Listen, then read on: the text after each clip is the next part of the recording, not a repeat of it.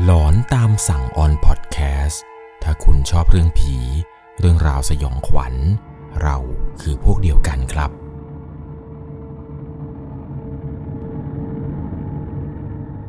สวัสดีครับทุกๆคนครับ ขอต้อนรับเข้าสู่ช่วงหลอนตามสั่ง อยู่กับผมครับ 1 1 LC เรื่องราวความสยองขวัญใน EP นี้นะครับ ต้องบอกเลยว่าเป็นประสบการณ์ของคุณลุงท่านหนึ่ง ที่เขานั้นเนี่ยทำอาชีพเกี่ยวกับพวกซ่อมเครื่องใช้ไฟฟ้าเก่า ตู้เย็นเก่า ทีวีเก่า เครื่องใช้ไฟฟ้าเสียเนี่ยแกซ่อมได้หมดครับจนกระทั่งแกได้ไปซ่อมเครื่องใช้ไฟฟ้าชนิดหนึ่งครับ นั่นก็คือตู้เย็น หลังจากที่ลุงคนนี้ครับ ได้ซ่อมตู้เย็นเครื่องนี้แล้วเนี่ยเรื่องราวหลอนๆมันก็เกิดขึ้นกับแกทันทีเลยครับ ก่อนจะเข้าไปรับชมรับฟังเรื่องราวใน EP นี้ ต้องบอกก่อนเลยครับว่าเรื่องราวที่ผมจะเล่าให้ฟังนี้เนี่ย จะต้องใช้วิจารณญาณในการรับชมรับฟังกันให้ดีๆ โดยเนื้อหาใน EP นี้นั้น อาจจะมีความน่ากลัวและสยองขวัญนนะครับ ยังไงแล้วเนี่ยต้องใช้วิจารณญาณในการรับชมรับฟังให้ดีๆ เรื่องราวในวันนี้ครับเป็นประสบการณ์ของผู้ฟังทางบ้านท่านหนึ่ง ที่เขาได้รับฟังมาจากคนในหมู่บ้านนี่แหละครับ คนในหมู่บ้านท่านนี้ก็คือ ชื่อว่าลุงเฉลิม ลุงเฉลิมเนี่ยเป็นคนในหมู่บ้านเดียวกับเขา และแกก็จะชอบซ่อมเครื่องใช้ไฟฟ้าเก่าครับ พวกหม้อหุงข้าวเก่า เครื่องซักผ้าเก่าที่เสียๆแล้วเนี่ย อะไรที่เสียก็ตามครับ แกซ่อมได้หมด ลุงเหลิมเนี่ยแกเป็นคนที่มีความรู้ครับในการซ่อมเครื่องใช้ไฟฟ้าแบบนี้ แกเนี่ยทำอาชีพขับรถของเก่านี่แหละครับ ไปรับซื้อของเก่าตามหมู่บ้านอยู่บ่อยๆ เวลาแกขับรถไปเนี่ยก็จะพูดใส่ไมค์ครับว่า รับซื้อเครื่องใช้ไฟฟ้าเก่าแอร์เสียแอร์เก่า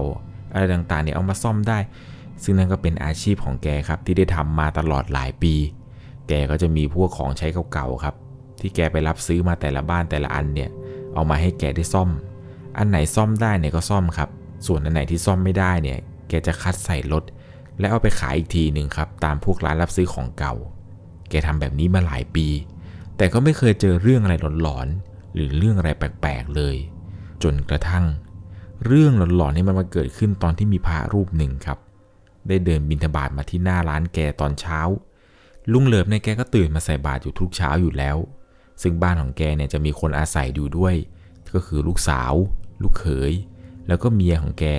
แถมยังมีหลานอายุสองขวบอีกคนหนึ่ง วันนั้นเนี่ยทุกคนก็ออกมาใส่บาตรกันอย่างพร้อมหน้าพร้อมตา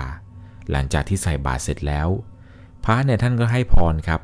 พร้อมกับบอกโยมเหลิมว่าโยมเหลิม ที่วัดเนี่ยมันมีตู้เย็นอยู่เครื่องนึง มีโยมจากต่างหมู่บ้านเนี่ยเอามาถวายวัด แต่ว่าใช้ได้ไม่ถึงเดือนมันก็พังแล้ว โยมจะรับซื้อก็เอาได้นะ ไปเอามาก็ได้ เท่าไหร่ก็เอา ใส่ตู้บริจาคเอาไว้เลยบนศาลานั่นแหละ พอดีที่วัดเนี่ยมันมีอยู่แล้วประมาณ 2 ตู้ โยมไปเอาได้เลยนะ ลุงเหลิมเนี่ยแกก็บอกพระรูปนี้ครับว่าได้ครับหลวงพ่อ เดี๋ยวสายๆเนี่ยผมเข้าไปดูนะครับ สายของวันนั้นครับ แกก็ขี่รถไป ไปหาพระรูปนี้ที่กุฏิครับ แล้วพระท่านเนี่ยก็พาลุงเหลิมเนี่ยไปดู ลุงเหลิมเนี่ยแกก็รับซื้อตู้เย็นเครื่องนี้มาจากพระครับ แล้วแกก็เอาเงินเนี่ยหยอดใส่ตู้บริจาค หลังจากนั้นลุงเหลิมกับลูกเขยนี่นะครับ ก็ช่วยกันยกตู้เย็นนี้กลับมาที่บ้านของตัวเอง เพื่อที่จะเอามาซ่อม แกก็ช่วยกันกับลูกเขยนะครับ ยกใส่รถมา พอมาถึงที่บ้านครับ แกก็เอาตู้เย็นของแกเนี่ยออก แล้วก็ตู้เย็นที่เพิ่งเอามาจากหลวงพ่อเนี่ยแหละครับ เอามาตั้งแทน แกเนี่ยยกตู้เย็นเก่าในบ้านออกไปไว้หน้าบ้าน แล้วก็ทำการซ่อมตู้เย็นเครื่องนี้ครับ ให้มันใช้การได้เพื่อที่จะเอามาใช้ในบ้านของตัวเอง เพราะแกเห็นว่าตู้เย็นที่เอามาจากหลวงพ่อนี่แหละครับ มันทั้งใหม่ และมันก็ยังดีกว่าตู้เย็นที่ตัวเองเนี่ยใช้อยู่เป็นประจำแกก็เริ่มซ่อมตู้เย็นหลังนี้ให้มันสามารถกลับมาใช้งานได้ตามปกติจนกระทั่งตู้เย็นเครื่องนี้ครับสามารถทำความเย็นได้แล้วหลาย ๆ อย่างเนี่ยมันก็เริ่มกลับมาใช้งานได้ตามปกติ เรื่องหลอน ๆ เนี่ยมันก็เกิดขึ้นตั้งแต่วันนั้นนั่นแหละครับ วันที่เอาเข้ามาในบ้านเลย ด้วยความที่ว่าบ้านแกเนี่ยมีสองชั้นครับ แล้วแกเนี่ยจะนอนอยู่ชั้นล่าง ลูกสาวแกกับลูกเขยเนี่ยกับหลานอีกสองขวบนี้ จะนอนอยู่ชั้นบน วันนั้นเนี่ยแกนอนอยู่ดีๆ เวลาประมาณสามทุ่ม แกได้ยินเสียงคนครับ เปิดตู้เย็น แล้วก็ปิดตู้เย็นดังตึบตึบตึบ เดี๋ยวเปิด เดี๋ยวปิดอยู่แบบนั้นหลายรอบ แต่แกก็ไม่ได้ออกมาดู สักพัก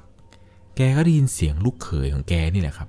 ตะโกนลั่นบ้านเลยว่า เฮ้ย แกกับเมียแกก็เลยลุกขึ้นครับ เปิดประตูออกมาดู ได้เห็นภาพลูกเขยนะนั่งสั่นอยู่ตรงบริเวณบันไดขึ้นชั้นสอง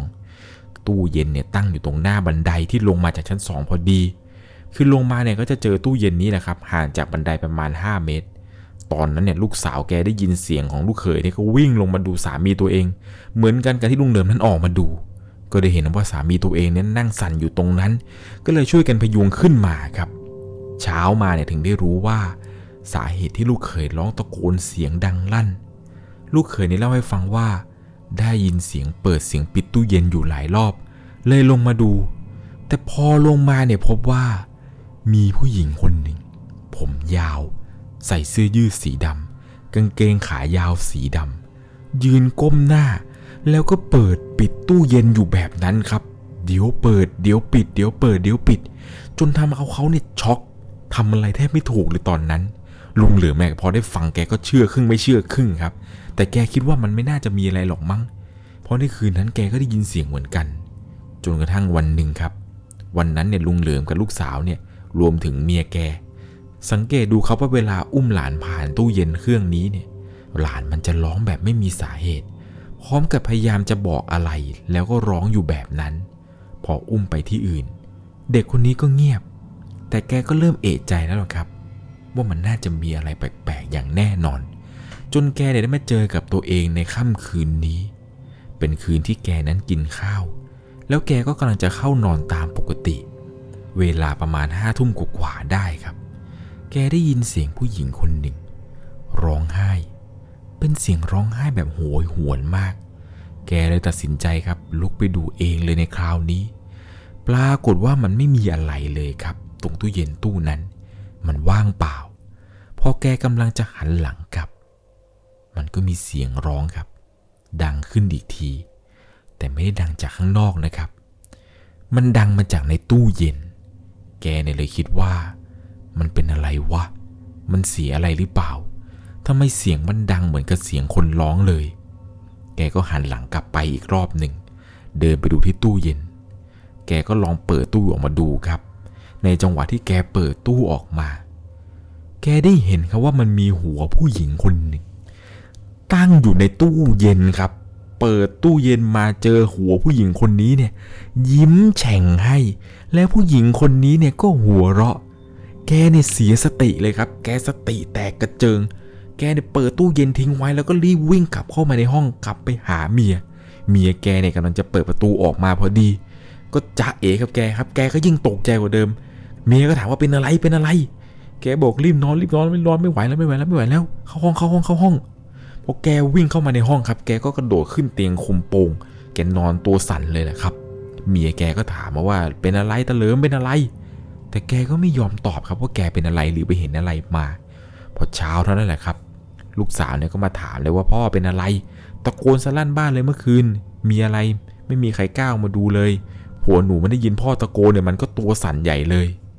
หลังจากนั้นเนี่ยลุงเหลิมแกก็ค่อยเล่าให้ลูกกับเมียฟังครับ กับสิ่งที่แกได้เจอ แกก็เล่าให้ฟังเลยครับว่าแกเปิดตู้เย็นมา แม่งหัวใครก็ไม่รู้อยู่ในตู้เย็นช็อกแทบตายพอเมียกับลูกได้ยินเนี่ยก็พากันขนลุกเลยครับ เพราะว่าทั้งสองคนเนี่ยไม่ได้เจออะไร มีเพียงแค่ลุงเหลิมครับกับลูกเขยนั่นแหละ ที่เจออะไรแปลกๆ แล้วก็หนักที่สุดแบบนี้ วันนั้นเนี่ยตัดสินใจคุยกับลูกเขยครับ บอกว่าช่วยกันยกตู้เย็นนี้ออกไปกับบ้านเราดีกว่า เอาไปขายที่อื่นดีกว่า ไปในที่ที่เขาเนี่ยรับซื้อ ก็ช่วยกันแบกตู้เย็นนี้แหละครับ ออกมาจากบ้านกันเอาใส่รถครับ แล้วก็พากันขี่รถเนี่ยเล่ไปตามร้านที่เขารับซื้อ แต่ปรากฏว่าพอไปถึงที่ร้านรับซื้อนี่แหละครับ ไม่มีร้านไหนกล้ารับเลย คือไปแต่ละร้านที่เคยไปที่เขาเคยรับซื้ออยู่แล้วเนี่ย ก็ไม่มีใครซื้อเลย แกก็งงครับว่านี่ไม่เอาจริงๆหรอ นี่ซ่อมให้จนใช้ได้แล้วนะ แกก็ขยันขยออยู่นานครับ จนกระทั่งเนี่ยร้านก็ใจอ่อนครับ บอกว่าได้ได้ได้มามามาซื้อก็ซื้อซื้อก็ซื้อ แกก็โล่งใจเลยครับ ที่ตู้เย็นตู้นี้เนี่ยถูกขายออกไปได้ หลังจากที่แกขายตู้เย็นตู้นี้แล้วครับ แกก็ขี่รถกลับมาที่บ้านกับลูกเขยกันแล้วก็ไปเอาตู้เย็นเครื่องเก่าครับที่แกยกมาตั้งไว้หน้าบ้านเนี่ยที่แกไปสลับกับไอ้ตู้เย็นเครื่องเมื่อกี้เนี่ย กลับเอามาใช้เหมือนเดิมครับ ช่วยกันกับลูกเขยนี่แหละครับ ยกตู้เย็นจากหน้าร้านเอามาตั้งไว้ที่เดิม แล้วหลังจากนั้นไม่กี่วันครับ แกก็ได้รู้เรื่องครับ ว่าเมียแกเนี่ยมาเล่าให้ฟังประมาณว่าป้าน้องเนี่ยที่เป็นเพื่อนกับเมียแก ไปเจอที่ร้านค้าพอดีพอดีไปซื้อของ แล้วก็ได้เจอกับป้าน้องป้าน้องก็ถามกับเมียลุงเหลิมนี่แหละครับว่า ได้ข่าวว่าผัวมึงเนี่ยไปเอาตู้เย็นที่วัดไปซ่อมไม่ใช่เหรอ หลวงพ่อบอกตอนเอาข้าวไปถวายที่วัด แฟนของลุงเหลิมเนี่ยก็เลยบอกว่า เออเออใช่ใช่ทำไมเหรอ ป้านองแกก็พูดประมาณว่า มึงไม่รู้เหรอ ลูกสาวหมู่บ้านข้างๆเขาโดนไฟดูดตายคาตู้เย็นเลย ไม่มีใครอยู่บ้าน เด็กคนนี้ 17-18 เอง มันอยู่บ้านคนเดียวเสาร์อาทิตย์มันไม่ได้ไปเรียน ไม่รู้มันไปโดนดูดในท่าไหน พ่อกับแม่มันกลับเข้ามาบ้านมาเจอ เห็นสภาพมันเนี่ยจับตู้เย็นแน่นแล้วตัวเนี่ยก็คือพองขึ้นอืดไปหมดแล้ว ไม่รู้ว่าไฟมันรั่วอะไรยังไง สภาพที่กลับมาเห็นเนี่ยคือดูไม่ได้แล้ว ศพเนี่ยขึ้นอืดไปหมด ตอนที่ตายเนี่ย มือมันยังคายบนตู้เย็น และตู้เย็นยังเปิดอ้าอยู่อย่างนั้น คิดดูดิว่ามันสยองขนาดไหน เมียลุงเหลิมแกพอได้รู้เรื่องเท่านั้นแหละครับ แกก็รีบมาเล่าให้กับลุงเหลิมได้ฟัง แล้วแกก็บอกว่า ว่าแล้วไอ้ตู้เย็นนี้ มันต้องมีอะไรแน่นอนเลย ไม่อย่างนั้นมันไม่อยู่ที่วัดหรอก ที่ไหนได้ มันมีคนตายนี่เอง แกก็เลยเข็ดเลยครับคราวนี้หลังจากเหตุการณ์นั้นที่เกิดขึ้นกับแกเนี่ย แกไม่กล้าไปเอาเครื่องใช้ไฟฟ้าเก่าๆของคนอื่นเนี่ยมาใช้ในบ้านตัวเองเลยครับ แกได้แต่ซ่อมแล้วก็ขายครับตั้งไว้ตรงหน้าบ้าน ไม่กล้าเอามาใช้อยู่ในบ้านเหมือนกับตู้เย็นเครื่องเครื่องนั้น ที่แกไปเอามาจากหลวงพ่อโหลองคิดดูนะครับว่าถ้าเป็นคุณเนี่ย คุณจะทำอย่างไร ถ้าเกิดไปซื้อตู้เย็นตู้นี้มา แล้วเอามาตั้งไว้ที่บ้านจริง ๆ เนี่ย มันจะน่ากลัวขนาดไหนครับ คุณลองจินตนาการภาพตามนะครับว่า ในค่ำคืนนี้เนี่ยคุณกำลังเข้านอนแล้ว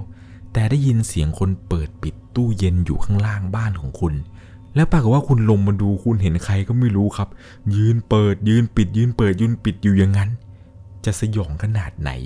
หรือไม่ถ้าคุณไปเจอเหตุการณ์เดียวกับลุงเหลิมเนี่ยที่ว่าตอนเปิดตู้เย็นมาเห็นหัวใครก็ไม่รู้เนี่ยยิ้มแฉ่งให้เนี่ยคุณจะทำอย่างไรครับ ผมเชื่อว่าหลายๆคนเนี่ย ต้องรีบยกตู้เย็นนี้ออกจากบ้านไปอย่างแน่นอน นับว่าเป็นประสบการณ์ที่เขานับว่าเป็นประสบการณ์ที่สยองขวัญไม่น้อยเลยเลยครับ เกี่ยวกับการนำตู้เย็นที่วัดเนี่ยมาซ่อมและเอามาใช้เอง ก็ไม่แน่นะครับ ถ้าวันนั้นเนี่ยลุงเหลิมตัดสินใจว่าไม่เอามาใช้ เรื่องราวหลอนๆนี่อาจจะไม่เกิดก็ได้ หลายๆ คนก็สงสัยครับว่าเอาแล้ว ตอนที่ตู้เย็นตู้นี้เนี่ยไปอยู่ที่วัดเนี่ยทำไมหลวงพี่ไม่เจออะไรหรือเปล่า ผมเชื่อว่าหลวงพี่เนี่ยอาจจะไม่เจอหรอกครับ ดวงวิญญาณคงจะไม่กล้าออกมาหลอกหลอนพระยังไงแล้วนะครับ เรื่องราวเรื่องนี้เนี่ยต้องใช้วิจารณญาณในการรับชมรับฟังกันให้ดีๆ เรื่องแบบนี้เนี่ยถ้าไม่เจอด้วยตัวเอง คุณจะไม่รู้เลยแหละครับ ว่ามันน่ากลัวขนาดไหน ที่บ้านใครหรือที่บ้านเพื่อนของใครนี้ เปิดเป็นร้านรับซ่อมเครื่องใช้ไฟฟ้าเก่าเนี่ยลองถามเขาดูนะครับว่า เคยเจอเรื่องอะไรแปลกๆเหมือนที่ผมได้เล่าให้ฟังถึงเรื่องราวของคุณเหลิมหรือเปล่ายังไงแล้วนะครับ ก่อนจากกันไปในค่ำคืนนี้ ถ้าคุณชอบเรื่องผี เรื่องราวสยองขวัญ เราคือพวกเดียวกันครับ ไว้เดี๋ยวโอกาสหน้า ผมจะหาเรื่องราวสยองขวัญจากผู้ฟังทางบ้านท่านอื่นๆเนี่ยที่ได้ส่งเข้ามานำมาเล่าให้กับทุกคนได้รับฟังกันเช่นเคย ถ้าคุณมีประสบการณ์หลอนๆ ก็ส่งมาได้ครับที่แฟนเพจ Facebook 1LC ผมยังรออ่านเรื่องราวของทุกๆคนอยู่ ในค่ำคืนนี้ก็ขอให้คุณนั้นโชคดี ถ้าได้ยินเสียงเปิดปิดตู้เย็นข้างล่างบ้านแล้วก็ อย่าลงไปดูนะครับ สวัสดีครับ สามารถรับชมเรื่องราวหลอนๆเพิ่มเติม ได้ที่ YouTube Channel 1LC ยังมีเรื่องราวหลอนๆที่เกิดขึ้นในบ้านเรา รอให้คุณนันได้รับชมอยู่นะครับ